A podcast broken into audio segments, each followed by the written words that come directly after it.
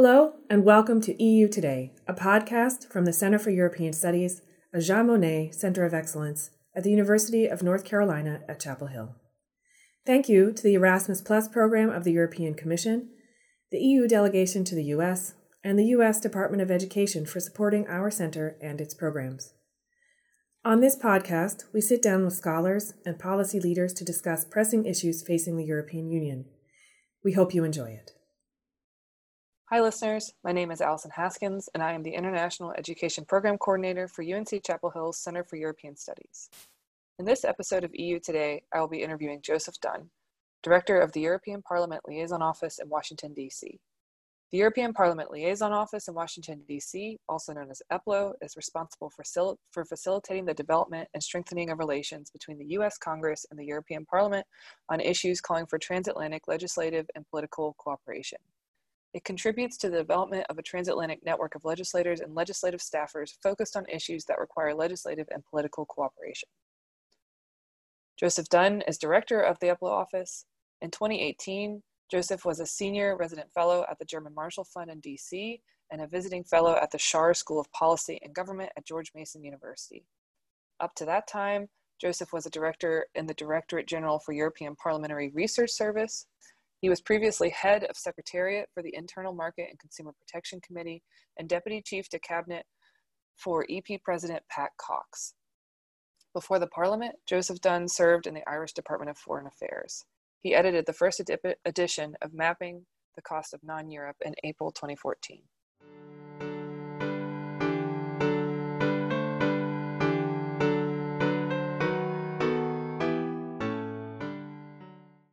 Hello, everyone, and welcome again to another episode of the Europe Today podcast with UNC's Center for European Studies.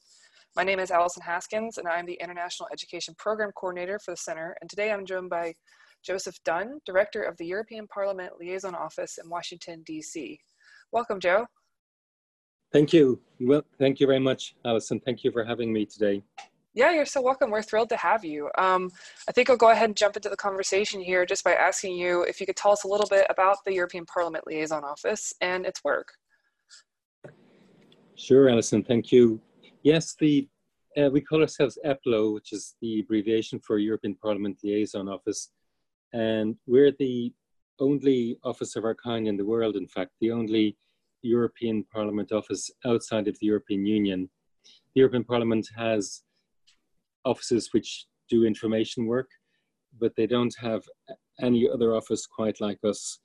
And it's significant because, of course, the representation of the European Union and by definition also the representation of the European Parliament as part of the European Union, that's done by the network of embassies that we have by the uh, European External Action Service, and they have in Washington, as everywhere else, they have an embassy in which they call EU delegation. So we're embedded in the EU delegation, but we're we're separate. And we were created for for the purpose of uh, developing and sustaining uh, the very special relationship uh, between the U.S. Congress and the European Parliament. So, if you like, we're uh, responsible for looking at the the parliamentary dimension of the EU-U.S. relationship. Mm-hmm. Go ahead. Yeah, no, I was going to say, and we've been here for 10 years. Um, just after the Treaty of Lisbon was came into force at the end of 2009, uh, the office was established here in April 2010. So we've been uh, celebrating our 10th, 10th anniversary this year. We, we made a little video for the website, and we would have had a large reception and dinner if the circumstances um, had not been dictated by a coronavirus, and we'll have to wait a little bit before we can celebrate our 10 years. But we have um, we have used this time, I think, very well. But essentially, uh, to establish ourselves on the on the landscape in in Washington and uh, become a known a known actor to to our colleagues in the Congress, and we work very closely with. Mm-hmm. Very interesting. Um, could you talk a little bit more about that relationship between the Parliament and U.S. Congress? Like, why specifically, you know, did the of all you know the places to put a liaison office, why U.S. Congress, and why put it in Washington D.C.? Sure. I think it's essentially a, a, tribute to the special importance of the US Congress and, and perhaps even to take a step back, it's a tribute to the special relationship we have between the European Union and the United States. I mean, it's, it, I never get tired of repeating that the relationship between the United States and the European Union is the biggest single bilateral relationship in the world. So we're talking about a, a trillion dollar annual trade relationship, um, mm-hmm. which uh, dwarfs every other um, bilateral relationship, regional relationship in the world. And, and then, you know, we're both continental democracies, as our Secretary General uh, often describes it. So for us, um, for the European Parliament, which sees itself as the as the representative of the peoples of Europe and the peoples of the European Union, uh, the US Congress is the obvious first and natural inter- interlocutor. Uh, Professor Henry Farrell, in his in his book, uh, well-known book, I think it's called Privacy and Power, he, he mentions that, uh, in his view, or the Parliamentary Bureau, as he calls it, was set up in Washington uh, because of the increased power powers of the European Parliament in the justice and home affairs area. Um, so he links the establishment of the office to the coming into force of the Treaty of Lisbon, which vastly expanded the powers of the Parliament in the justice and home affairs area. And of course, at that time, there were very, perhaps the biggest issues in our bilateral relationship were the issues around privacy and, um, you know, data and so on. And uh, the, remember the passenger passenger names file, all of the SWIFT question, all of these kind of the constellation of issues in the area of homeland security where, where uh, Europe and, and the United States took radically different views. And the point in his book, he explains how, how important the parliament was. And, and uh, then he says that one of the difficulties was that the congressmen didn't see members of the European Parliament as their equivalents. And this was one of the motivations behind setting up the office. So I've tried to verify this hypothesis, and I, I think it's a, it's a generous one. I think the reality may have been that the establishment or office of the office was coincidental as much as intentional. But in any case, whatever the reason, the timing was excellent. Yeah, that's really interesting. Yeah. Um, maybe talking a little bit more about that work with US Congress. Um, when you guys liaise, right, between the parliament and congress what does that really look like? You know what kind of services are you offering? And then what issues maybe going off that are the ones that are really easy to talk about with congress members and which ones are more difficult? Yeah um, there's a lot in that. There's a lot to, yeah lot, sorry. lot to unpack questions. there. No no that's that's absolutely fine. Uh, up until now up until the coronavirus lockdown the the lifeblood uh, of our work here was the stream of visits. We have, I think, on average, about 150 members of the European Parliament uh, come to Washington every year. So that in itself is a tribute to how important they, how much value they attach to the U.S. Congress. Um, and so we, we, we are obviously be heavily involved in in drawing up programs, providing content for the programs, and and you know developing our networks here to make to make these programs as as productive as possible. So so that has evolved in the last couple of months. So we we've been working more on on virtual contacts and and with some success developing uh, what I've been calling parliamentary conversations. So we've had um, some success in, in getting members of, of Congress to engage engage in virtual meetings with their counterparts in the in the European Parliament. But it's taken a little bit of time to make the adjustments, so uh, it hasn't it hasn't been easy. But we moved from a situation where we had uh, up until the end of February we had very intense person to person contacts, and now we're we're slowly getting to the stage where where we're having um, a much higher level now of virtual contacts. But it doesn't quite doesn't quite substitute, but um, you know, it does does at least help to advance and sustain the relationship. Mm-hmm. So uh, that's in, in terms of the, the personal context, and in, in terms of your what you asked in your question about the the issues. Um, I don't. I think there's a difference between the relationship at the, uh, between the administ- let's say the U.S. administration and the executive, mm-hmm. and and rela- on the one hand, and on the other hand, the relationship between the the Congress and the Parliament. And I I wouldn't say there are any issues there that are difficult to talk about. Um, I think what you perhaps could say is that uh, two issues that loom large and and where di- agreement is is more difficult maybe than in other areas are the issues of, of trade on the one hand, where uh, Europe and the European Union tends to, uh, at least these days, sees things in terms of uh, multilateral solutions and sees the uh, reform of the World Trade Organization as the important way forward. Um, you know, so that, so that's an important uh, important dimension, which is, let's say, more difficult to talk about than other issues. Mm-hmm. And the second issue is, of course, China, uh, where the US and and I think Congress also, in a bipartisan way, would like to see the European Union more closely aligned with US policy positions uh, in relation to China. So, so this is developing day by day. This is very much the uh, front and center of the debate at the moment. And uh, while I wouldn't say it's it's difficult to talk about, I think it's it may be that the positions are are more difficult to reconcile than, than in other areas.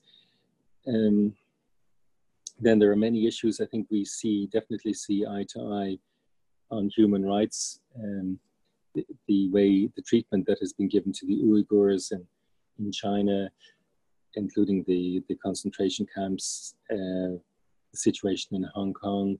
Uh, these are issues which are very easy to, very difficult issues, but very easy to talk about because uh, we have very converging views on them. Mm-hmm. Um, I, I, have to talk, of course, about Black Lives Matter. Mm-hmm. Um, the Parliament resolution, which was adopted uh, on the Friday before last, I think is a very significant uh, and very powerful development. And there are other issues we, we need to talk about, such as the regulation of artificial intelligence, uh, where we possibly have differing approaches, the Green Deal, where uh, Europe is pushing ahead uh, with what we're calling the European Green Deal. Mm-hmm. Certainly. I was going to say small issues, but let's say less salient issues, which like yeah. I think, uh, I mean, there's no shortage of policy questions to deal with. Yeah, certainly. Um, so, what would maybe, um, from your point of view, be the most important issues in the in the Parliament right now that might um, affect EU-US relations? Um, well, I'll take the first part of that question first. Let's say the, the most important issues in the Parliament, I think, are uh, to some extent European Union issues because the mm-hmm. coronavirus crisis um, highlighted the fragility of the European Union. Um, as I think Mrs. Merkel said recently, just at the moment when we felt we were strong, and then the crisis struck, and it's struck very deep, and we came to the situation in in the discussion on the multi-annual financial framework and the question of how we were going to finance the the reaction uh, and the uh, the recovery plan for against COVID-19 and the effects of COVID-19 uh, that really risked bringing the European Union to its knees and, and the division of opinion over uh, collective having a collective approach to debt and allowing uh, the more affected member states uh, leeway in, in, financial terms rather than just give, giving them loans with heavy heavy conditions. Uh, this issue uh, I won't say almost brought down, but it certainly was a was a very difficult issue to deal with, and we're not we're not out of the woods yet. But uh, mm-hmm. thanks to the leadership of France and Germany, um, and and I think the strong unanimous support of, of the European Parliament, it looks as though we're we're heading out of the woods there, and uh, hopefully the European Union will emerge as a stronger entity as a result of the crisis, and in the time-honored way that European Union seems to thrive ironically seems to thrive on crises and yeah. come, out, come out of crises uh, stronger than before and more resilient than before. Certainly, so, yeah. So, so I think uh, that's probably what is behind. The Parliament has been calling very strongly for a convention on the future of Europe, and in the last session, uh, they asked for this to happen in the next months. I have the feeling that the, the member states are a little bit less enthusiastic to sit around the table and talk about uh, the future design of the European Union, but um, it's clear that the events of the last months, the last six months, have really uh, brought a, focus on on this issue. So, so I would say that's a kind of cent- central issue. Then, in terms of issues related to the United States, I think Black Lives Matter is is a big issue. The, the question of of, of uh, how you deal with racism and how you deal with um, abuses of power by by police agencies or or other um, people in positions of power. That's that's something where I think there there can be a, a very strong there's a very strong basis for a dialogue and for moving ahead. Mm-hmm. I would amazed, or I'm amazed is the wrong word, but uh, let's say very struck by the strength and comprehensive approach of our of the European Parliament resolution. The first paragraph just simply states affirms that Black Lives Matter, which I found very very powerful parliamentary language, and then it goes through the different steps which uh, the Parliament sees should be taken, and think these include. Uh, action at multi, multilateral level. And I'm personally hopeful that something like a, a summit on racial justice or some high profile event which will have concrete follow up uh, will emerge from, from these discussions. So there's something I'm also actively working on, have been working on today, in fact, to, to make sure that mm-hmm. this political moment uh, leads to concrete outcomes and and also becomes another area where we can come closer as EU US and come come closer together. Yeah. So that from your point of view, you see that as a way for the two, um, like you had said before, what continental democracies to maybe um, share some common ground. Absolutely. I mean, I think we have, you know, as a, as a general rule, we, we have we share and have common ground on, on human rights and and we share the same values. So uh, we agree on uh, fighting human rights abuses in China, and I think we also agree on on fighting human rights abuses in our own countries because uh, racism and xenophobia are not problems which are exclusive to the United States by any mean any means. So we have a our own fair share of problems in Europe, and, and we're very conscious of that. But also, remedial action also needs to be taken in, mm-hmm. in their own countries. And I think we can we can learn from each other and we can help each other. Yeah, certainly. Um, another big topic in the news would be the coronavirus pandemic, correct? Um, you know, we've talked a little bit how these protests have affected the parliament and how that maybe is in turn affecting the EU US relationship. So, how has the coronavirus, which is kind of a completely different type of um, event going on, um, how is that affecting or, you know, what does that do for the EU US relationship right now? Yeah, I think there are multiple levels, and you could answer that question I think at the most superficial level, uh, it's going to cause difficulties in the coming coming weeks and days, um, because it is beginning to emerge that um, the US, at least in part, has not managed to deal with with the crisis, at least in terms of the data which is which has been coming out in the last number of days, So it does appear likely that the European Union will impose travel restrictions on on United States citizens, and that's obviously a very bad thing in mm-hmm. terms of our relationships, and uh, it, you know complicates issues enormously. But I, at least from the uh, EU standpoint, it's simply a reflection of, of objective data. So we would be hopeful that the United States would, would start again reducing the number of, of cases and, and you know it's, it's not it's not a question of action against the US as such, but simply a, a desire to protect the gains that Europe has made because it, it does appear and you know everything one says in this regard is has to be contingent, but it does appear as though the European Union has brought the um, crisis under some kind of control. Even if mm-hmm. I see in the papers this morning about a um, you know hotspots in Austria and uh, such thing, but it, it, and also a, a, meat factory in Germany. But it does appear overall as though um, the epidemic or pandemic has been brought under control. So, mm-hmm. so at that level, uh, obviously there there are difficulties.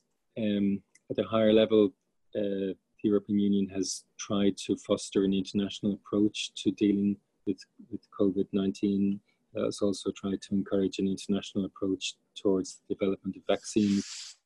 Um, uh, the response of the United States has been, at least of the United States administration, um, has has not been enthusiastic on this score. But we, uh, I don't think that doesn't reflect the attitudes in the Congress, and certainly um, on both sides of the aisle in the Congress, you get much more positive interest and positive desire to do uh, to do something in terms of international cooperation on COVID nineteen, and there has there have been statements um, to that effect from multiple chair chairmen and women in the Congress.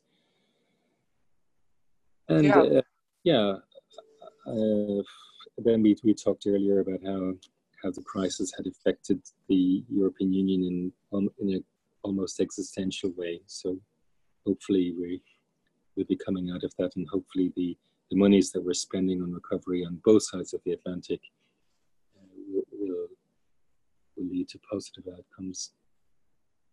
Mm-hmm. Yeah, certainly, and hopefully, you know, we'll also see ourselves out of this pandemic soon enough as well. Um, very much hope so. Yeah. yeah.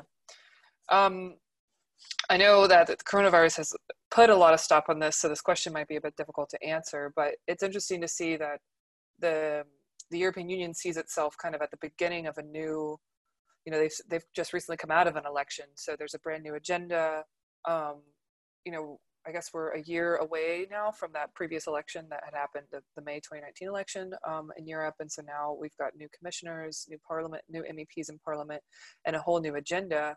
Whereas in the US, we find ourselves in an election year, which, as a lot of people know, um, is not a great year for um, policy or any sorts of new agendas from administration. Um, how does this kind of affect your work um, with Congress or maybe with you know Americans in general? Do you take a step back from policy or do you engage more with it? Like, how does the U.S. being an election year affect that?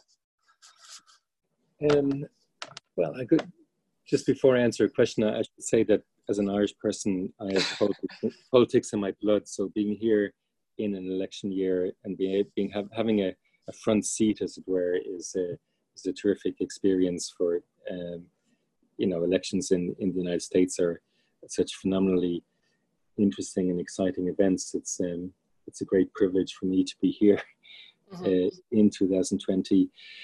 In terms of the Congress, I mean, yes, of course. Um, on the one hand, you have a, a great great focus on uh, completing what legislation can be completed. So currently, it's the NDAA, which is uh, absorbing basically uh, much or possibly all of the energy of the Congress, and they're uh, desperately trying to to complete this must-pass legislation uh, before before the recess. Um, so yes, on the one hand, the attention of the uh, congressional colleagues is very much on that. But there there is still uh, room for for them to to listen to our views. We we organise briefings on issues that that are important for us. Uh, I mentioned already the the Green Deal, uh, the question of regulation of artificial intelligence, um, China. These issues where uh, the congressional colleagues are very happy to enter into debate. Uh, one I didn't mention, of course, was the, is the and one very concrete impact of the COVID-19, which I probably should have mentioned earlier, is the remote remote voting and remote participation. So the European Parliament uh, has gone quite far in terms of uh, adapting its way of working to allow has allowed has been meeting since March in, a, in on the floor in a remote form and has been voting essentially by email mm-hmm. um, and has has put put mechanisms in place which are of great interest to the Congress. Um, the Congress adopted legislation to permit remote voting by proxy, mm-hmm. um, as you probably know. So, although this has now been been challenged legally, but all of these uh, subjects are, are still the subject of active debate that we're having. And I'm another, perhaps one positive aspect of the election year is we there may be a window. I'm personally hoping in, in October when, uh, let's say, key officials or or key staff members in the Congress, they might have a, a week or two uh, break or downtime uh, before the election campaign starts in earnest for them and uh, you know, and we're hopeful that they, some of them at least, might use that time to come and see the European Parliament or or to, uh, to you know to get to know a little bit better um, what, what, how we work on the other side of the Atlantic. Mm-hmm. Yeah, that's really interesting.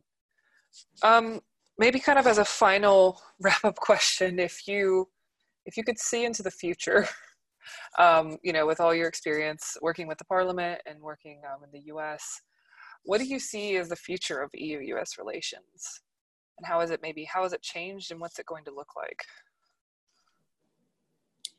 Yeah, uh, you saved the easiest question to last, obviously. Exactly right. um, uh, it's difficult. It's difficult to um, to say anything other than that the relationship broadly speaking, is at a, a, low point and, and possibly the lowest it's, it's ever been. Um, yeah, which is which is a great shame. But we're obviously in day-to-day basis we're working against that and and uh, trying to weave uh, uh, links and, and and bring the bring the tissue together. But but behind that there is um, you have the, the basic undeniable fact of an administration which states publicly that the European Union is foe and basically has stopped treating the European Union as the ally, uh, strategic ally that it, it feels it is, and has perhaps pushed uh, the European Union uh, or has strengthened the idea of strategic autonomy. And, and you mentioned the new program, the new the new commission, the new legislative term, and certainly the uh, idea of having geopolitical commission and the idea of a stronger uh, strategic autonomy for European Union is partly uh, driven, let's say, by by the new reality or, or the new attitude on the part of of some some on the US side. So my feeling is that uh, we can only go up from here in a sense that um, I feel that I'm of course a born born optimist, but I, I feel that I feel that our objective that the objective reality is such is that that we have no choice in a way in the global context but to be allies and it absolutely makes sense for for Europe and, and the US to work together, to join together and work together even more closely. We do we do share values in a way that no two uh, societies in the world uh, do. So, I mean, it's it's undeniable that we we don't. I can't say you can't say we see things the same way, but we, we say we see things through similar lenses, and uh, we have objective reasons to to work together, and there are no two, uh, to use the expression again, there are no two continental democracies uh, quite like the US and the European Union. Mm-hmm. So I believe that as the European Union gets stronger, um, I think it possibly would be easier for the US to work with us. Um, part of the problem is always a problem of understanding. Um, the European Union is difficult to understand even for even for European citizens. So um, you know, it's a, it's more than just a collection of the member states. So my feeling is that we are going to we're moving to. I can of course be wrong, and you can uh, talk to me a year from now and tell me I was completely tell me Joe you're completely wrong. But I feel I feel that the European Union is is coming together in a strong way, and and I I think the uh, relationship will will become stronger, and and I feel I'm certain that I will become ever busier here in my position in Washington. well, we hope you stay busy up there. and we hope that the EU US relationship stays busy and positive. Yes, absolutely. I share that yes. fully. Yes.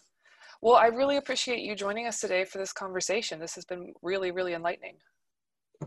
Thank you. I, I enjoyed it very much, Allison. Thank you very much. So it was a pleasure. Great. Thank you very much. Thank you.